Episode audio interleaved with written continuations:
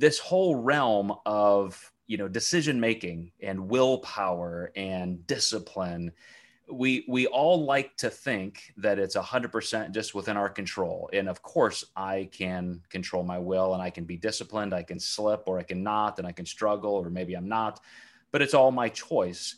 And if you talk to neuroscientists, especially those who have any kind of philosophical bent, who understand those neurophysiological arguments for determinism, you at least have to start in the organic world of the brain. And even with just plain old decision making, you're going to face some challenges. And we've talked many times about that gap. Like, here's information that comes into my brain. Here's a stimulus. I can react. Certainly my brain is instantly reacting even before I know it's reacting, but I can pause. You know, if there is anything such as free will, it's in your ability to pump the brakes and assess. You know, that is what the neocortex does. And so let me share my screen here, and we're going to start kind of rolling through this PowerPoint. Unfortunately, I had a nice little thing for you, a little video I wanted you to watch, but for some reason it's not playing through Zoom. But this is going to, I don't know if you read my post kind of announcing today, but I mentioned, besides neurophysiology and all that stuff, we're going to also talk about moral psychology. And that's because decision-making always has at least one tentacle there. That's just how our brain codes decisions. And I'm gonna kind of ramble through two or three basic things and try and link them together for a framework for today's discussion. And it is that, you know, first of all, the way our brain works, we like to carve it up into the three-tier model, right? Like the reptilian brain or the brainstem, and then you got your limbic system, the emotions, and then you got your neocortex and the cortices. And, you know, through evolution, we've gradually expanded, and it's an okay model to consider, but it leaves some people thinking that they're just nice, clean parts of the brain. And we do this here and we do this here. And in fact, there are connections between every single layer, every single part of the brain. I mean, even down to just simple little clusters of neurons, there are connections virtually to every other part of the brain.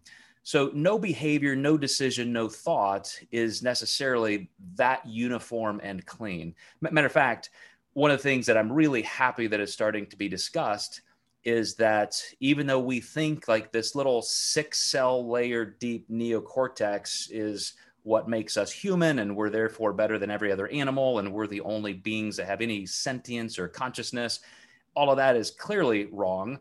But we also think like that's where we operate. That's us. You know, I reside right there. And still our cerebellum, our brainstem, in that tiny little most primitive part of our brain that just controls things like body temperature and hunger cues and your heart beating even when you're asleep, there is still twice the amount of neuronal density there than everywhere else in our brain. And even as I mentioned a couple weeks ago, you know, there are connections from our retina that controls, you know, light and you know, darkness, sensory, you know, all the way back into our hypothalamus. Like everything goes back to that most rudimentary brainstem. Decision-making is no different. And so we like to think it's up here and I'm in control, but in fact, I gave you guys that illustration that I learned from Jonathan Haidt, who is a social psychologist, and I know he was quoting somebody else. And it's like in India, a jockey of an elephant. So you have this great like multi-ton, 100, 200-ton elephant, and this tiny little 150-pound guy sitting on top. You know, that's our neocortex. That's who we think we are. That's the guy steering the elephant, right? How much control do you really think that jockey has over the elephant? That elephant is our brainstem. That elephant is our impulse. We think we're in control until we make a decision that we didn't like, it didn't align with our goals, and then we're in this self-loathing mood of like, why did I do that? Why can't I control myself? What's wrong with me? I just don't have any willpower. And there are just biological responses that are just that strong and that difficult to control. But again, our only way to exert that control is to stop, create that gap of literal awareness, consciousness, and then make a different decision. But I mentioned the morality of decision-making, and that's one of the things I wanted to discuss here, but I could not get to it. If you guys aren't familiar with Robert Sapolsky, I mention him every now and again. He's a neuroendocrinologist, had his own lab at Stanford forever, studied primates, specifically baboons, for about 40 years. Phenomenal guy. At this particular, in this particular little snippet of a lecture, he talks about a study that I'm going to get into. So he's describing what other researchers at Harvard did. And I really liked his description of it, but again, I tried to test it, and you guys won't be able to hear the audio. You'll just see his lips moving. So something you could catch another time, perhaps. But you know, in this thing, you know, titled "What Makes Us a Good Person," he's talking about decision making, and he makes the connection to this study where these people are you know, given a task. You know, you're going to make this decision. And as long, and there was a certain result. So they got the study, and that was kind of what they told these people to do. And this is one of the reasons I love social psychology, is all these experiments are set up to trick people. So they tell these people, this is what you're going to do. Here are these moral dilemmas. You're going to give us these answers, and they answer a certain way. Then they tell them, oh gosh, wait a second. You know, something was wrong with our recording information, and we didn't quite get that. So we have this new technology. If you just think the thought, our equipment can pick it up. And so now it's anonymous. Now we're not going to know whether you're saying do the right thing or do the wrong thing or what would you do. Now you can just think it. And they think, now these people, that their actual articulated answers aren't there. They weren't registered. They say, oh, we couldn't hear you. We couldn't hear your answer. Didn't come through. You know, nobody heard it. Just think it. And a large majority of people change their responses because we love to lie. It's all about how we look, and we're making these decisions based on that kind of almost omnipotent narration. You guys have heard the phrase, character is who you are when no one's watching. Character is what you do when nobody's looking. Well, it turns out we're all a bunch of frauds and fakes and liars, because as soon as we think nobody's looking, like, we often make different decisions. So this goes into our decision making. Like, we're going to obviously be talking about willpower and control and decision making with food and staying aligned with our health values and principles. And it kind of reminded me the fact that there are people, there's an entire field called moral psychology. And you'll probably remember this particular script from a religious text, but somebody, you know, whose belief system was that you are indwelled with God. You know, the God of his religion indwells you, and therefore you have all of this power. You can resist temptation, and you can do the right thing. And, you know, you're not normal. That's the natural man. You are now the supernatural man, because you're indwelled by the Spirit of God. Then a couple chapters later, he's wailing, saying, why do I do the things I don't want to do? And why can't I do the things I want to do? And now he's in this very vulnerable, kind of self-deprecating position, saying this stuff is hard. And one would say, gosh, where did all that supernatural power come from that you had? You had a direct connection to God who indwells you, and therefore you can't, you know, not do the right thing. And you always, you know, can withstand temptation. And then this guy is in this self-loathing heap, you know, of misery, having failed. And so, you know, my point to that is, even when you think you have, quote, God on your side, you still find these kind of challenges difficult, and you're not going to succeed all the time. But there is a way to improve. There is a way to make things a little bit easier. If I can get here. So here's one that I'm gonna go through 2 or 3 different studies, or a couple studies in one particular book. So Joshua Greene is the researcher that Sapolsky was mentioning, and he's been doing research and writing since the mid to late 90s. Very prolific, has a ton of stuff out there. But one of the things that his entire career has been about is trying to look at, when we make decisions, psychologists and philosophers have often tried to dichotomize things like we always do. You know, everything's got to be a binary for our little human brains. And so they'll say, okay, there are easy decisions and hard decisions. An easy decision is, should I eat this cookie or not? A hard decision is like the trolley philosophical experiment. Do I sacrifice one person to save five? You guys may be familiar with that. They'll give this is like ethics 101 in college. If a train was coming and it was going to just splatter five people were going to die. But if you push one person onto the tracks, it diverts it and he'll die, but you'll save five. So you will physically murder somebody to save five, or you won't, and you'll let five die. So now you're responsible for one death or five. What are you going to do?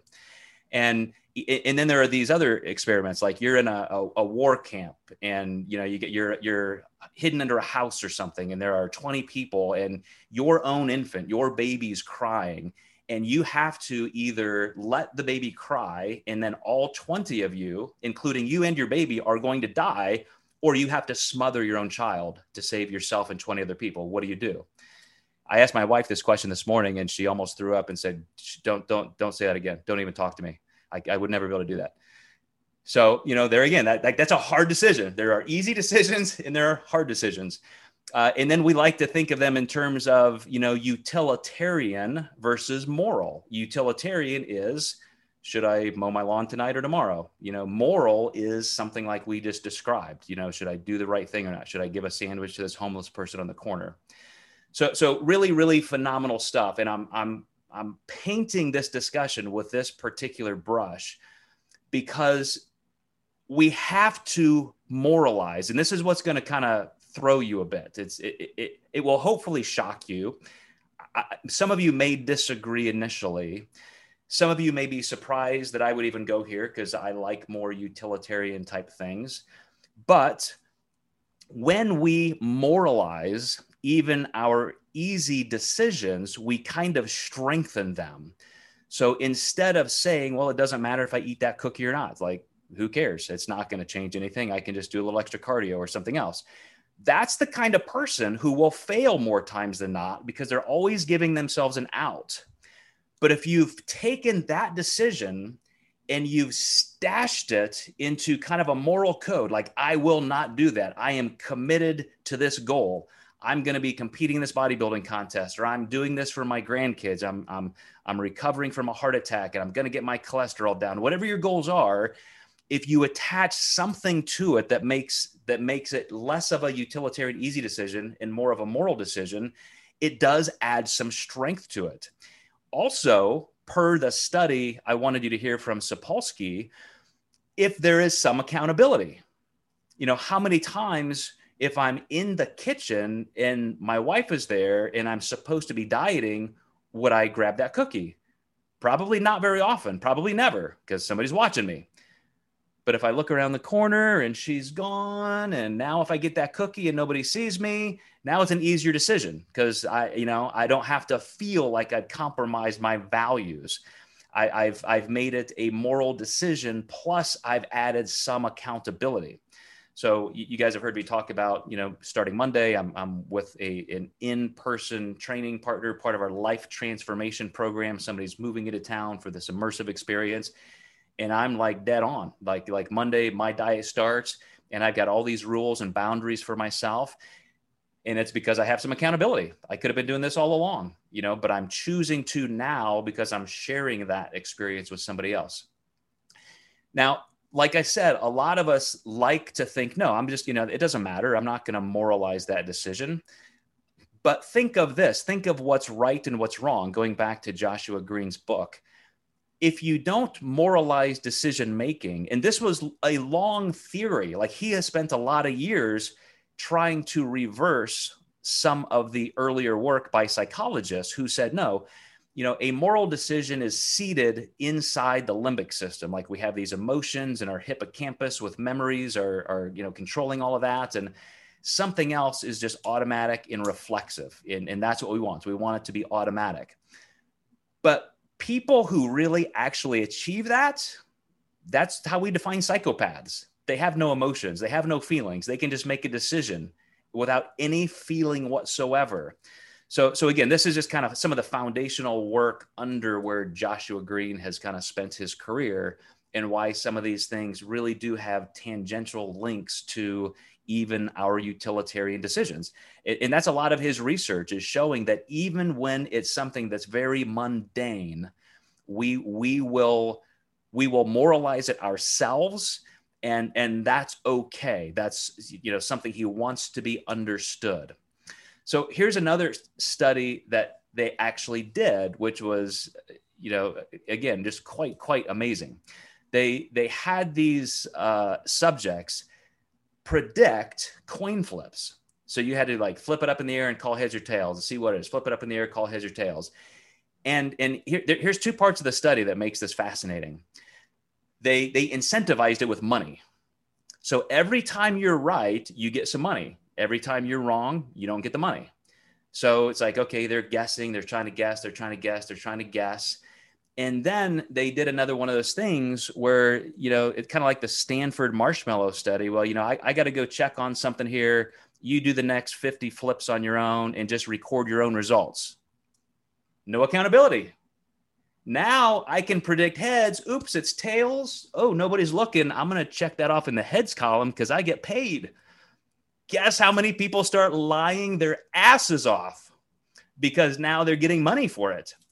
And so, you know, again, even the most mundane utilitarian decisions still come down to the value we place on it.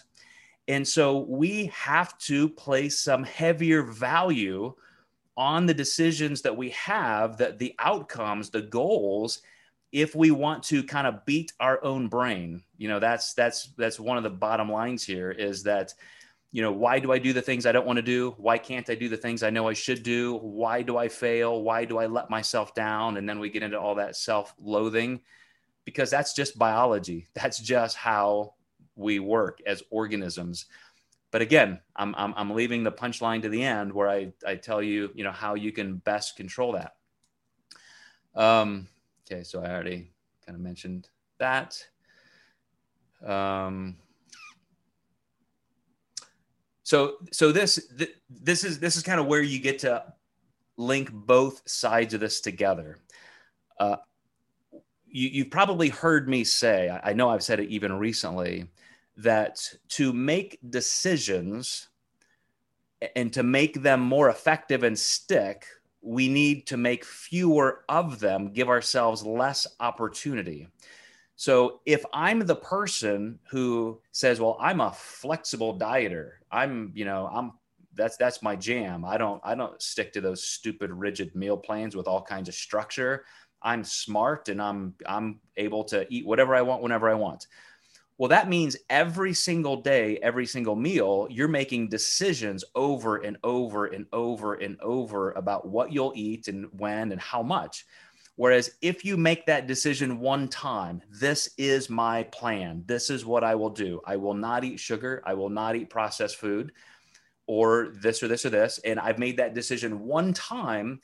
Research shows those are the people who have greater success. Now that sounds like a dichotomy to flexibility, because we also know if you have rigid thinking, then you have a greater chance of failure. You have a greater chance of recidivism. So I'm putting these two opposite truths in front of you, and I'm saying today you have to put two things that are opposite together and make them both true. Normally, we would say, well, you can't do that. You know, a moralistic, dogmatic person would say you can't do that. Truth is truth. But it's not. Truth is truth in certain contexts, in certain conditions, with certain nuances, and even in kind of a space-time continuum. And so here's how I think the best way to think about this is, you should think about, I'm going to make this decision one time, but let's create that flexibility built in. So with my life transformation clients and training partner that I will start working with Monday, I'm saying we're going to have no alcohol, no sugar, no processed foods whatsoever. That's rigid, dogmatic dieting. except for our one free meal a week, which has to be together. So now we have that accountability. We're together. We can see, you know, we're going to define those limits and so forth. So I get those things, but it's within these boundaries. And, you know, macronutrients, like for me, I'm probably not going to stick to rigid macros, but I'm not like, if I'm hungry, it's going to be clean, whole food stuff. I'm going to have no processed food, no sugar and so forth. So I'm building in some flexibility. You know, he's got 50 or 60 pounds he wants to lose. I've only got 10 or 15 that I can lose. And so I don't need to be quite as strict as he is. And I kind of need to feel out with my increased cardio with him and so forth, what my food intake has to be. So I am creating these unbelievably rigid, dogmatic rules that are helpful. They're healthful. They align with my goals, but I'm building in some layers of flexibility. So there's kind of a time element and a sequencing to what becomes an automatic decision. An automatic decision is now, you know, all of the peanut butter cookies my wife made this week, I'm not even going to see them on the counter. Like they're there. And I used to like peek in there. How many more are left? Like, should I get one now or two, or should I, you know, hide a couple of them, you know, take them for my pre-workout next week? I'm not even going to look at them. They're not there anymore in my mind because I've made that decision one time. There's no getting out the calculator and an app and looking at how many grams of fat are in there and can I make it fit? And if I add this cookie, what do I have to take out later in the day? You can do that. You can absolutely do that. Flexible Dieting Institute. You can do that. I'm choosing not to because I want to make that decision one time. I have committed to a more aggressive pursuit than I normally would with my dieting. I have not done a quote contest diet in 16 or 17 years.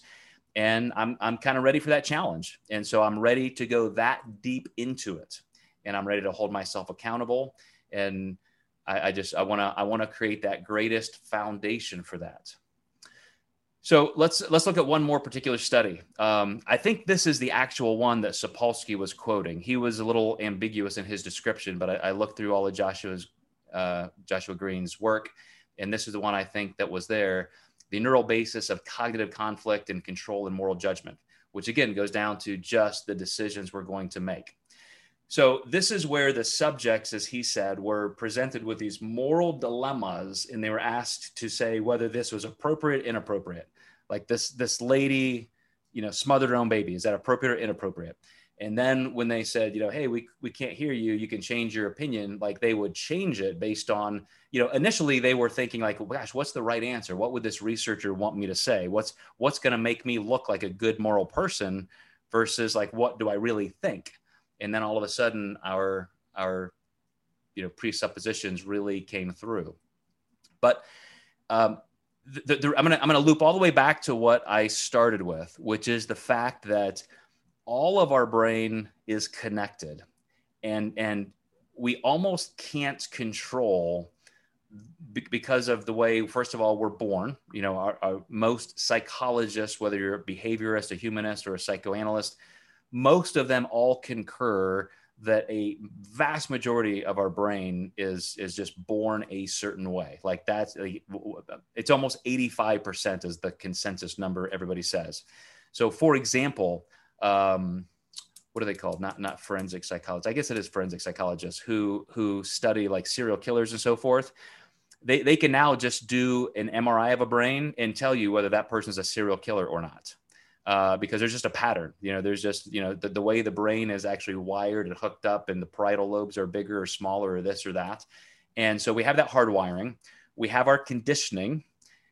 We you know, the reason I always talk about the fact that I'm like a frantic German shepherd just looking for food. And I always eat my food faster than everybody else. And I'm hiding food from my kids and so forth. It's because I grew up incredibly poor. You know, for us to ever go out to eat or have a treat or something was incredibly rare. So, you know, growing up with scarcity, our brains aren't even developed all the way until we're in our mid-20s. And then, you know, throw into the mix that I have 4 siblings to fight, you know, for food over. And if you don't eat fast and get seconds, there are never going to be seconds. You got to be the first one in the kitchen to make sure you even get Lucky Charms. Cause if somebody else beats you, you know, to the breakfast table, there may be nothing left. And so at 51 years old, I'm still that guy. Those are all still my behaviors. I'm never going to not be that way, but I can stop. I can recognize that. I can increase that gap. I can say, gosh, am I really making the right decision here? So my attempt to exert free will is by increasing that awareness. And that is still baggage I have to carry into even a new pursuit like I'm engaging in Monday.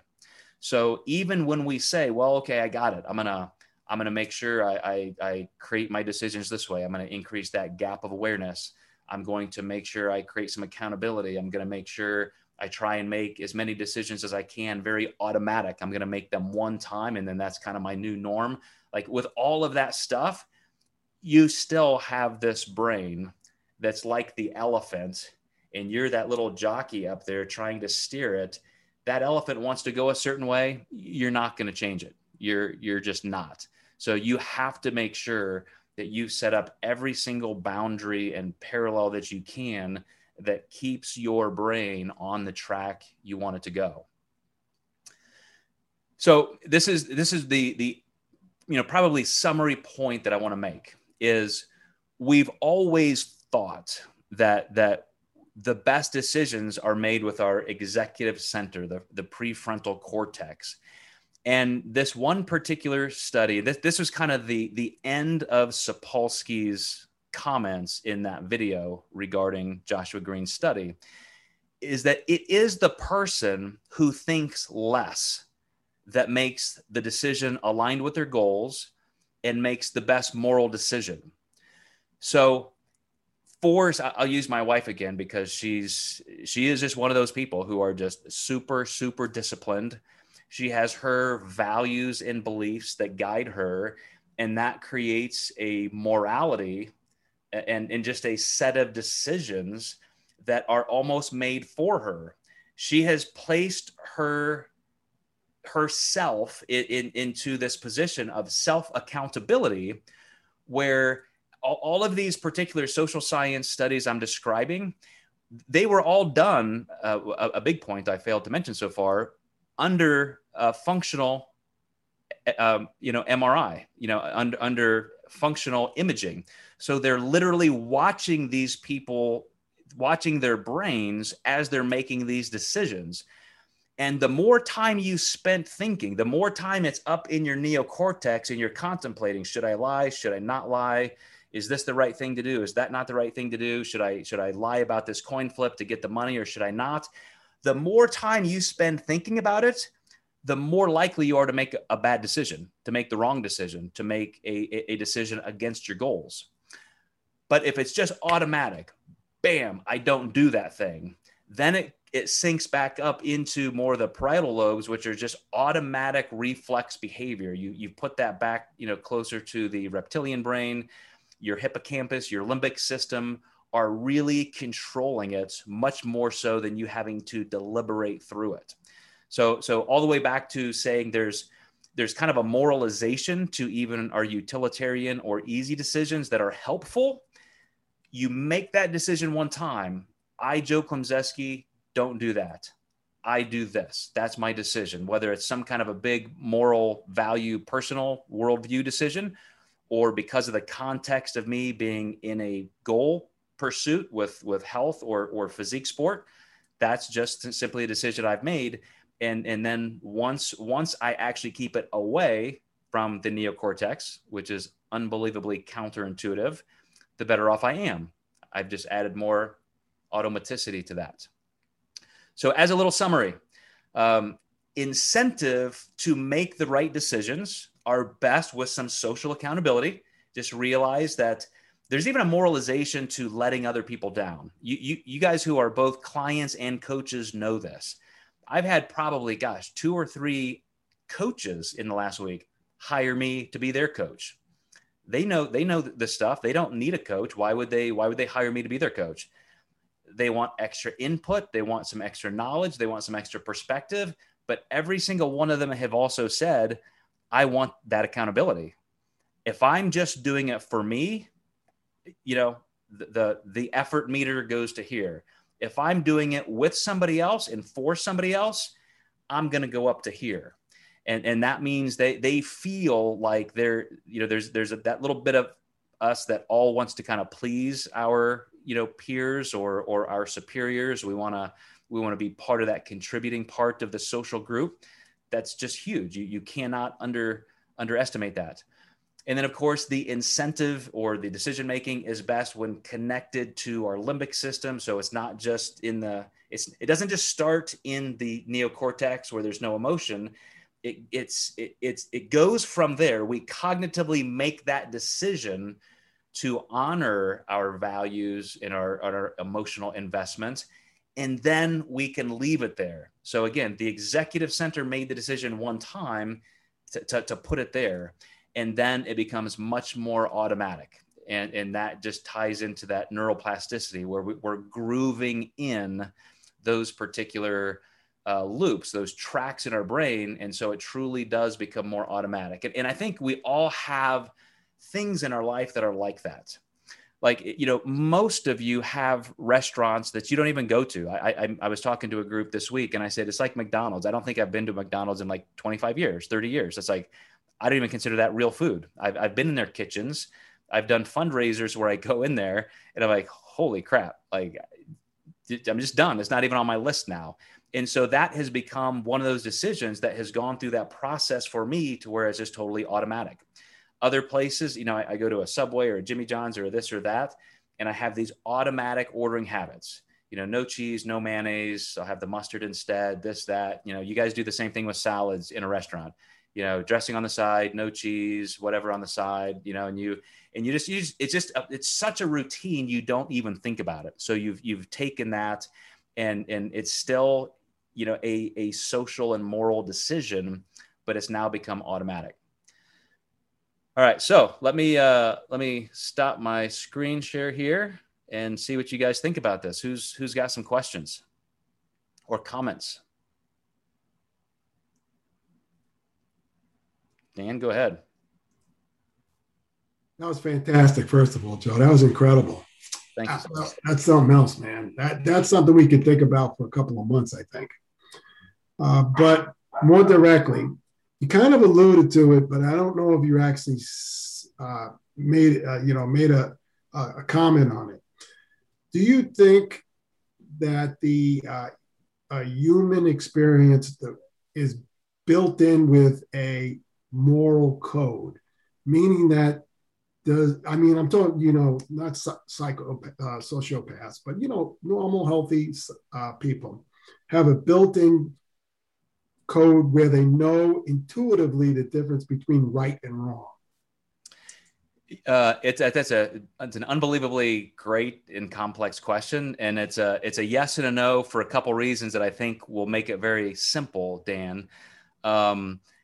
Because of the whole brain experience, our whole consciousness is a neurochemical experience. So in other words, I can drip dopamine into your brain and you become a different person. You do something different. I can drip oxytocin into your brain. You do something different. I can drip serotonin into your brain. You do something different.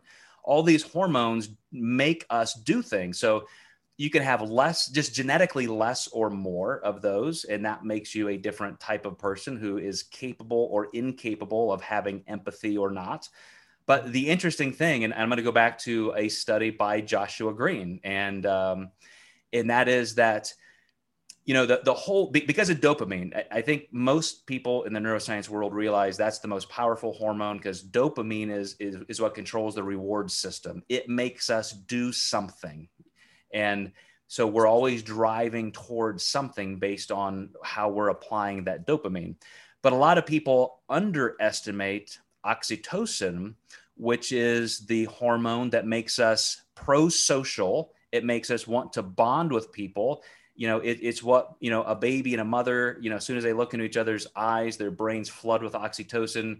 Two people who say it was love at first sight, you know, as soon as they looked at each other, you know, boom, oxytocin floods the brain. You can do this. Like, you can do this with animal studies. You can put a rat in a cage and drip, you know, put oxytocin in its, you know, nasal passages, and it'll fall in love with a duck or something and want to raise a family with a duck. And so it's like those things are real. So here's what evolutionarily we know. We are hardwired for safety and survival. So when I look at a grizzly bear, I don't think, well, that thing is awful cute and cuddly. I want to go pet it. You know, you automatically fear that until you have reason to believe otherwise. And we do that with each other.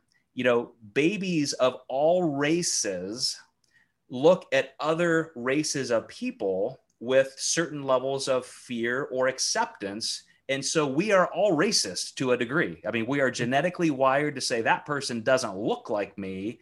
Whoa, I need to figure this out. But this is where we can change the game with our own values. There's this study where they said, okay, here are people who are just like known racists, like this white person hates black people, this black person hates Asian people, and so forth. And we just know that they're in this study because of that. They've articulated that. Then all of a sudden you put a Yankees hat on one and a Red Sox hat on the other. And all of a sudden it's like, you know, I hated you because you're black, but now because you're on my team, I love you. You know, now you're a Yankees fan, bro, bring it on in. We're best friends now. And so we can change our entire moral decision-making because we have changed our in-group and out-group bias instantly. So we do have these right and wrong senses, but they're often faulty. We absolutely see everything as right and wrong, and we see something as right or wrong, but my right and wrong may not be the same as yours. Well, one of the best studies about this in social psychology is there's a guy who wrote this book called The Mountain People and The Forest People.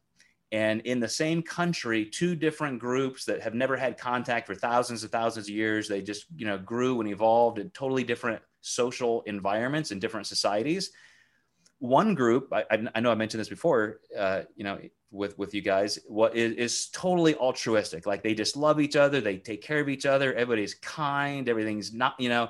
The other group, they're just a bunch of murdering, thieving, like they'll steal the food right out of your mouth. They'll murder your child. Like they're just a violent group. And genetically, they are the same, except that their societies have just developed differently. Sapolsky even noticed this with his baboon troop, that he studied the same baboons in Africa, the same troop for like 40 years. And this one particular catastrophic event where it was a typical baboon structure where the alpha males are always tough and beat everybody else up and they eat first and everybody else has to be submissive to them. Well, they started eating garbage from this like resort, and all of the alpha males that eat first, because that's what they do, they bully everybody else out of the way, they all died from food poisoning. And so all of the alpha males instantly, through this whole multi-generational culture, died. The only ones that were left, the only males, were these nice, sweet beta boys, these beta baboons who were all very pro-social. And for the next 10, 20 years, they never evolved back to that anarchist, autocratic environment. They just stayed a much more pro-social, culturally inclusive troop. And so there was their hardwiring, but it was still completely dependent on who's running the show and what kind of social parameters they gained. So, you know, it's just, you know, our sense of right and wrong is high. That's what makes us who we are, but it doesn't mean we're right. It also, from what I'm hearing, it sounds like it's also contextual, environmental, meaning that if you go to the extremes, you take a look at the guards in the concentration camps, some of them had to go home and have nightmares about what they're doing. Mm-hmm. And some of them probably blocked out that natural impulse to be kind to another human being. For sure. To satisfy the boss. Absolutely. You know? So you're right. It's much more complex than the question, your initial question. I can see the answer. But that makes me think about creating our own environments. And if we're trying to get healthy or to transformation like the fellow you're working with, you're creating an environment that makes it easier for him, I'm assuming it's a guy, easier for him to make those decisions. You've already done it, so you know you can do it. There's no doubt about it. But perhaps he never has. So having that social pressure makes it much more conducive for him to make the right decisions, whether or not you're there or not. That's what I'm thinking. Yeah. Did you see The Last Dance with Michael Jordan, the Netflix documentary? Yeah. Oh yeah. Yeah. So everybody now knows that Michael Jordan, like you're in awe of how competitive this guy is. Right. At the same time, you can't help but feel sad. Like, what a superficial asshole. Like, his whole life, the only meaning he has in life is winning or losing.